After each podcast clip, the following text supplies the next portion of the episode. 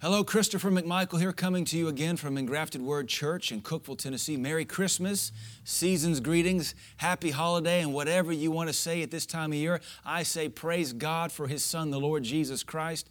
I love Christmas. I love celebrating it with my family, with my church family. Uh, we, we, hopefully you're enjoying this lesson we've taught so far. We're entering into our second lesson now on the Christmas holidays. We're calling this the origin of Christmas traditions, and we're tying it back to the church, but also giving you kind of a history lesson as to why we do the things we do as American Christians. It might be helpful to understand Christians around the world do not celebrate Christmas the way we do, not at all. For an American, Christmas is probably, without a doubt, the biggest holiday of the year. Uh, we don't want to miss. We don't want to miss Christmas Day. We don't want to have to work. Nobody wants to work on Christmas Day. In fact, our culture even says, "Oh, you won't be home for Christmas, or you've got to go in." Oh, and, and it's a big deal when you can't be home for Christmas to see your kids unwrap presents. Overseas, uh, and I can answer for Africa because I've been there several times and have celebrated holidays over there. Overseas in Africa, they don't make a big deal out of Christmas at all. In fact, a couple years ago, we were in Nigeria at Easter, the celebration of the resurrected Savior. And the Nigerian church and, and family we were with, they were shocked. They could not imagine. They were so honored that we would miss Easter at home in America, Easter at home with our family, Easter at home with our church, to be with them in Nigeria for Easter to celebrate the resurrected Savior. And it just it demonstrated to me a difference of culture. That they over there, they put a greater emphasis on the resurrected Savior. And we over here, we put a greater emphasis on the birth of a baby. And as we said last week, there's all the power of the gospel in the resurrection. There is none of the power of the gospel in the birth. That doesn't mean we stop celebrating Jesus. I just want to bring this back to the Bible. We pointed out last week that the New Testament doesn't give us a specific date when Jesus was born.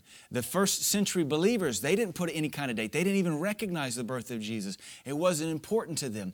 They honored the resurrection of Jesus, which the Bible says was on the first day of the week, being Sunday. And even John the Revelator in Revelation chapter 1, he said, I was in the Spirit on the Lord's day, not the Sabbath, but on the Lord's day, which we understand to be Sunday. So even John the Revelator was honoring the resurrection on Sunday, spending time with his Savior while he was in prison on the Isle of Patmos. We as Americans, we make things different and we think because we're Americans, everybody else does it the way we do it, and that's just not the case. So we're answering some questions and we're doing a historical study on what is the history of, of Christmas? How do we get the date? What is the origin of some of these traditions that we hold true to us? In this lesson, I want to look specifically at Saint Nick, or what we would call Santa Claus. If you're an American, even if you're not an American, if you've just been in country three days, you know about Santa Claus already. And I want to give you a fascinating history on the 1700 years of St. Nicholas. Because the St. Nick that we have today, the big fat guy with the big beard and the reindeer who gives gifts to all the children, good, and switches and coal and rocks to the bad kids, that's not the original St. Nicholas. We're going to go through this and look at how St. Nicholas evolved into some kind of amalgamation of commercialism, and we're even going to see how Coca Cola Company almost 100 years ago influenced this modern American phenomena called Santa Claus. Let's start with Nicholas. Nicholas uh, was a Christian. He was a Christian bishop, a man of God who lived in the third century, specifically 270 AD. He became bishop of the church at Myra, there in Asia Minor. And Nicholas was a tremendous man of God. Church history lets us know he even worked some signs and wonders like they did in the book of Acts. Nicholas, this, this, who he was later sainted by the Catholics. We know if you read the New Testament that if you're born again, you're a saint. You don't have to work miracles and drink some holy water and do something awesome before you're dead to be sainted. The Bible says if you serve God, you're a saint. If you're born again, you're a saint. But the Catholics nonetheless took him some hundred years later and sainted him. But Nicholas was this man of God. He was a bishop or a pastor over a church at Myra. And the most interesting uh, thing he had to contribute to the kingdom of God that we know of was that he was there at what's called the Nicene Convention in 325 AD. Now, the Nicene Convention, maybe you're familiar with it, maybe you're not. They developed what's called the Nicene Creed that were major tenets of Christianity that, that hold true to this day. But the Nicene Convention helped to canonize, or that is, to put together our New Testament. It was at this Nicene Convention in the fourth century 325 AD to be specific, that these bishops and pastors and apostles sat down and they looked at all these letters written by Paul, James, John, uh, uh, epistles written by pseudo apostles that were later thrown out, and they said, These are definitely God inspired, God breathed, and these are not.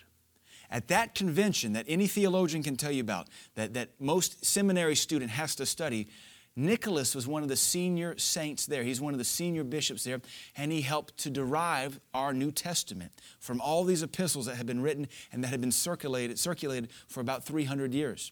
That's an awesome contribution. He later, he went on and he died in, on December 6 in 345 AD. Well, after his death and his tremendous contributions, uh, Christianity went a little goofy, as it often does when it doesn't stick with the Bible, and they began to develop all sorts of stories of his miracle working ability, and really they just made up some stuff.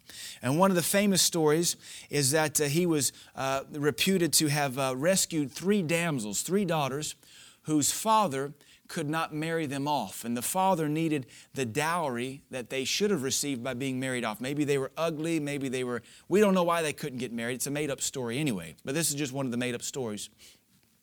And because he did not have the dowry from them, he was going to be forced to sell them into prostitution or some kind of unsavory business. And Nicholas heard of this, according to this uh, goofy story and it is reported from different there's different versions of this story that he would throw a purse of gold coins in the window one for each of the girls one story says as they came of age one story says all at once and one story says that he happened to throw one in the window and it landed in her sock so we have saint nick throwing goodies and it lands in people's socks. So you can see where this is going. And this is just about the fourth or fifth century. So this is like 1600 years ago.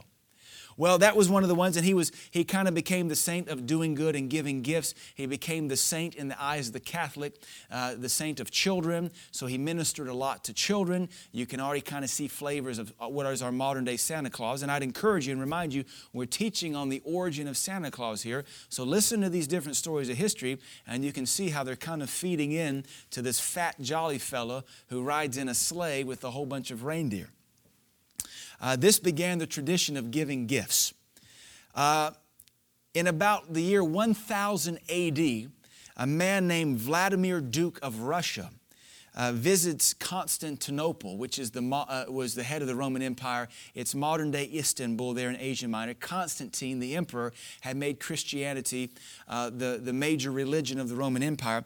Vladimir, Duke of Russia, visits Constantinople and becomes acquainted with all these different saints the Catholic Church is making up or sainting. And he returns to Russia with Nicholas as his patron saint. He falls in love with this story of St. Nick, who now has been dead 700 or so years. And he says, Ah, he will be the patron saint of my nation. Of course, it wasn't Russia as we know it, but that region. And uh, as he returns to Russia with uh, St. Nicholas, St. Nick becomes associated, or St. Nicholas becomes associated with Arctic landscape. Before that, he was Mediterranean, he was Turkish. He was Italian looking. Now he gets carried over there, and the Russians do their number on him, and he begins to be associated. This St. Nicholas who was a good holy man of God and a pastor and a church planter and helped to devise our New Testament. Uh, 700 years go by and now we're making stuff up. it's like he's a legend that just keeps growing. The Russians or the Russian people began to uh, uh, uh, acquaint him or equate him with Arctic landscape, and they may, and historians are skeptical or they're not, they're not sure on this, so we'll add the may. They may have begun to morph him with the winter folk spirit. Now, Russians were pagans too back in the day. A lot of them still are. There's a strong church in Russia. But they worship pagans and demon spirits too. But there was a winter folk spirit called Father Frost. And he was prevalent in these times and still to this day in folklore. A lot of historians believe that St. Nicholas's image began to morph with Father Frost for whatever reason we don't know. And here's what you can learn about Father Frost. Father Frost had a long white beard. he dressed in animal skins, and he drove a sleigh pulled by reindeer. Does that sound familiar to you? Father Frost, the 1,000, at least 1,000 plus year old Russian folk demon spirit who was over the Arctic lands, he had a long white beard, he dressed in animal skins, and he drove a sleigh pulled by reindeer. Sounds familiar. He is still a popular saint. St. Nicholas is still a very popular saint in the Eastern Orthodox Church. That kind of sprung off at that point. When you hear the terms Eastern Orthodox, think of Russian church, the Russian church. About the year 1400, St. Nicholas was also adopted northwestward from Turkey and Rome into northern Europe, primarily Holland. All right? So you see the popularity of this saint. You'd have to have a Catholic mindset to understand how some Catholics worship saints and pray to them rather than the Lord Jesus Christ. And you can see how, with paganism and, and, and superstition and uh, just a bunch of woo woo goofiness, these saints begin to be more popular than even Jesus Christ himself. And so the story of St. Nicholas, now 1100 years in the making, begins to migrate northward, northwestward from Turkey and Rome towards uh, the Holland area, Dutch, to, towards the uh, British Isles.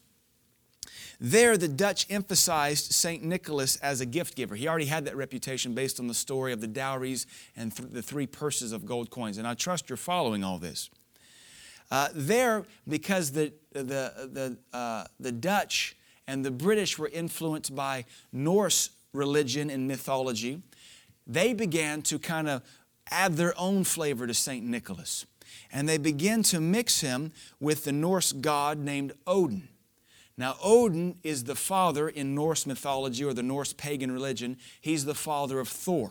Maybe you've seen the recent Marvel movie Thor, or you're familiar with uh, Marvel comic books. They took Norse religion, uh, by Norse we mean the Vikings, the Viking religions, and they just made it into a comic book character uh, because of the superpowers and all that, and it plays out in comic books for 50 years. Odin was Thor's father. Thor is, by the way, where we get the word Thursday.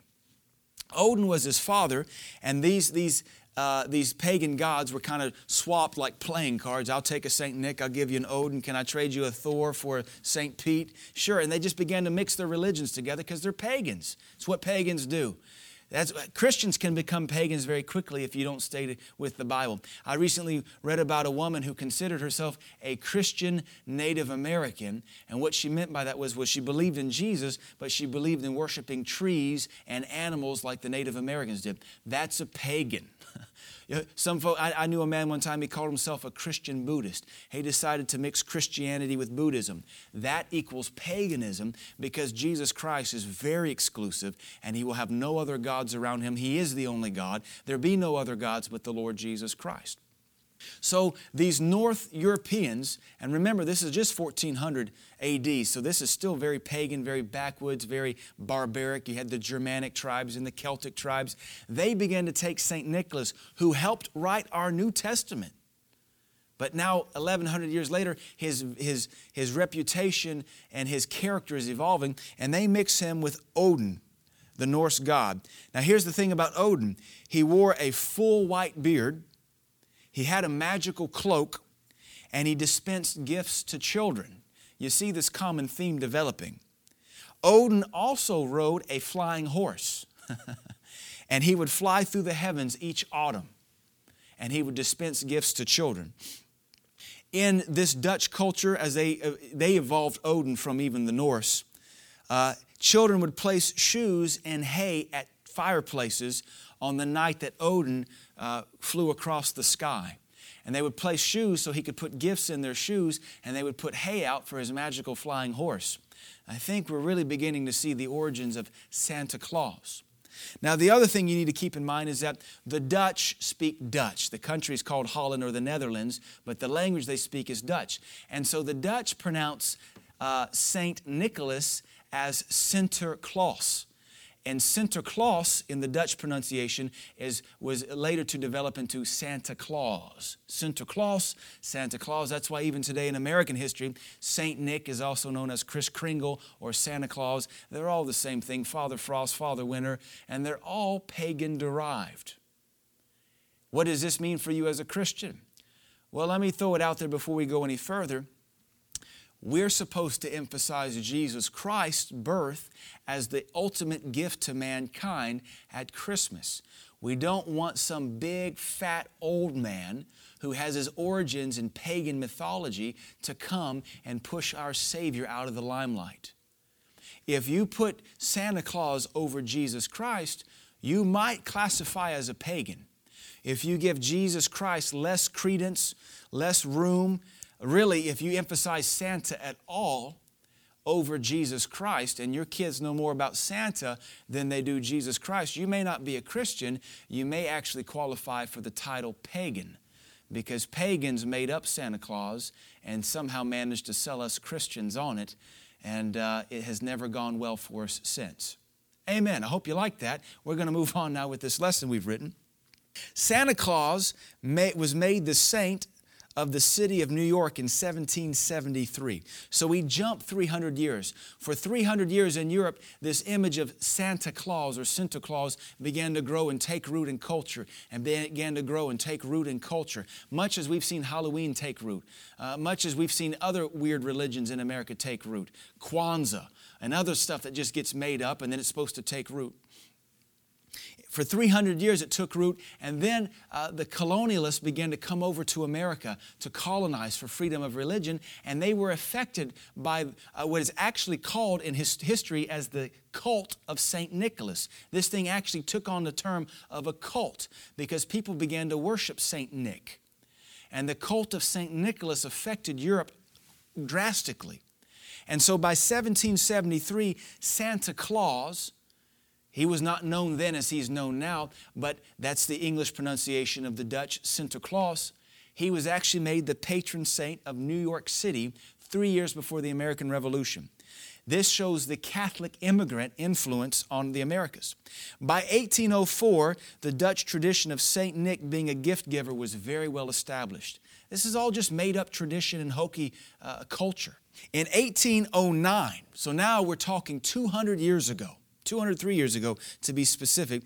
Novelist Washington Irving, if you've ever heard of him, it's because he wrote Sleepy Hollow and Rip Van Winkle. He's a very well known American author, one of the, uh, one of the first few. Him and um, James Fenimore Cooper wrote some of the greatest American novels that also had popularity over in Europe. Washington Irving wrote a satire.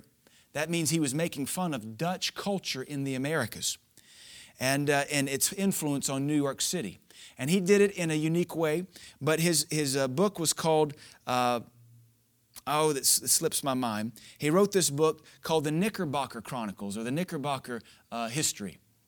And uh, Knickerbocker refers to uh, the Dutch. And it was a satire making fun of the Dutch influence, the Dutch culture influencing the Americas at that time. Much like someone might um, racistly make, write a book making fun of the Hispanic influence on America or perhaps the African influence on America. He was doing it making fun of the Dutch, and this book contained a lot of references to Santa Claus. And uh, complete in his book were many references to a white bearded, flying horse riding Saint Nick, called by his Dutch name Santa Claus. And this book was a huge success. This only further embedded the cult of Saint Nick or the story of Santa Claus into American culture. That's 1809.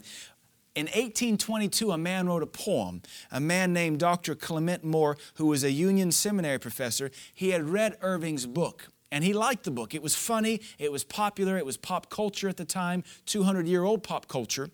And he was inspired by all these uh, references to Santa Claus and the flying horse and the white beard and this jolly old fellow. And so Dr. Clement Moore wrote a poem and he published it in 1822. You've probably heard his poem. It starts off like this Twas the night before Christmas, and all through the house, not a creature was stirring, not even a mouse. That was written in 1822 based on a book making fun of Dutch culture and a cult called St. Nicholas that the Dutch had made up, combining pagan worship from the Norse mythology of Odin with a bunch of stuff coming out of pagan Russia. So a guy writes a playful poem in 1822. We still read the poem. Twas the night before Christmas. It's all about Kris Kringle and Santa Claus, and, and he coins the terms on Dasher, on Donner, on Blitzen. The interesting thing is Donder and Blitzen, those are Dutch words for thunder and lightning. So he's kind of giving a nod at the Dutch influence of Santa Claus. Because this poem's so popular, the artwork begins to abound. People begin to draw pictures in magazines and newspapers of what this Santa Claus looks like based on Dr. Clement Moore's poem. Uh, between 1862 and 1886, so 40 years later, Thomas Nast, a very famous cartoonist, drew over 2,200 images of Santa for the popular magazine Harper's Weekly. So, the image of Santa Claus, who came from the Dutch, who came from the cult of St. Nick, who came from the, the pagan god Odin, who came from the pagan uh, folk spirit Father Frost, is drawn for a women's magazine, Harper's Weekly, a, a, a weekly magazine for the American people. And Nast, he evolved this image of Santa Claus even further. Nast, through his drawings in all the different scenarios he drew Santa, he gave him a home at the North Pole, and he gave him a workshop full of elves and a list of good and bad children. But he didn't have a red outfit yet. So, where does the red outfit come from? in 1931, so now we fast forward another 50 years, this thing is just part of American culture now. Uh, America is growing and de- developing. Uh, Harper's Weekly is defining culture because it's a magazine, just like the, the trashy Us Weekly, People Magazine, Inquirer. That defines our culture right now. If you, you're a Christian and you're reading it, you should really stop because all it is is smut, gossip, and slander. And the Bible says God hates those things. So you should probably put down Us Weekly and Cosmo and all that. Maybe pick up your Bible for a change. You should spend more time in the Bible than you do those smutty magazines. Just, just as a side note, since we want to kind of glorify Jesus here. In 1931, Coca Cola hired a Swedish artist to create a Coke drinking Santa. You know the picture well, it's very iconic, it's almost 100 years old now. The Swede modeled his Santa after a cheerful, chubby faced friend of his. At this point, Santa gets fat. And Coca Cola, since they're paying the artist, they insisted that Santa's fur trimmed coat from Father Frost, if you remember, he, he wore fur skin. His, they insisted that his fur trimmed suit be bright Coca Cola red. So Coca Cola made Santa dress in red. Bet you didn't know that. The famous song, just a few years later, actually just three years later, was written and first sung on the radio in 1934. The song Santa Claus is Coming to Town. He's making a list, he's checking it twice, he's going to find out who's naughty or nice. Santa Claus is coming to town. 1934. All of this based on a man who was a holy man of God named St. Nick of Turkey, who was there at the Nicene Convention, who helped get you your New Testament his namesake was hijacked and robbed through pagan idolatry, added to, amalgamated, twisted turned, add a little bit of pagan worship from Russia, add a little bit of demon worship, God, false God worship from the Norse mythology, wrap it all together, mix it all, spit it up through American culture, add some Coca Cola, and you got Santa Claus, the most, the most popular person come Christmas time. I would encourage you with all of my heart, I'm sure you, you've learned something there do not teach your children that Santa Claus is real because that is a lie. The Bible teaches us that when you lie to somebody, it's only because you hate them. I just gave you 1700 years of history of St. Nicholas. From the true man of God, a pastor of a church of Myra in Turkey, to the amalgamation of marketing and commercialization that has stripped the limelight and the glory away from Jesus Christ at this awesome season called Christmas. Uh, it would be awesome if Christians in America would stand up and say, We're going to boycott Santa because he's not real. Oh, preacher, that's too strict. Uh, is lying to your kids acceptable? Do you want your kids to lie to you? Here's the scary thing about lying to your kids about the reality of Santa because he's not real. In fact, I'm going to teach my children to tell all their friends Santa's not real. because as Christians, we stand for the truth, not made up fairy tales. The problem with teaching your kids that Santa is real is that you're telling them that at this time of year, there's an omnipotent, omnipowerful, uh, omnipresent man who sits in the north and he watches you and he knows if you're good and he knows if you're bad. And if you're good, He'll come and give you rewards. But if you're bad, He'll come and give you bad things. That's Santa Claus. When they get to be about 8, 9, 10, 11 years old, they're going to realize you've been lying to them about Santa. But the whole time as a Christian, you've been teaching them that there's this omnipotent, omnipresent God named Jesus Christ who watches you at all times. And He knows when you're good, and He knows when you're bad, and He rewards those that diligently seek Him. But He punishes those that rebel against Him. And their kid may just happen to put two and two together and say, funny math now. If mom and dad were lying to me about Santa, maybe they're lying to me about Jesus. And you might end up making a heathen pig and atheist out of your kid over something as dumb as a fat guy who's going to fit down chimneys. That's ridiculous. I would exhort you with everything that's in me. Keep Jesus Christ in the center of Christmas. Let Him have all glory, honor, power, and dominion. This is his birthday we're celebrating. If we're going to celebrate it, let's make it about him, not some fat guy with a bunch of elves making up stuff. Do not teach your children Santa is real. That makes you a liar. I would encourage you. America is going downhill because the church is weak. The church is weak because we don't promote the truth, we promote lies. And if we're going to make this nation great again, if we're going to make the church strong again, we've got to bring Jesus back in and kick everything else out. Do not teach your children Santa is real. Santa is not the reason for Christmas. Jesus Christ, God's gift to man, is the reason for Christmas. Pastor Chris McMichael here signing off. I love you. Merry Christmas to you. Be blessed. Don't forget to be a doer of God's word this Christmas season. We'll see you next week in Jesus' name.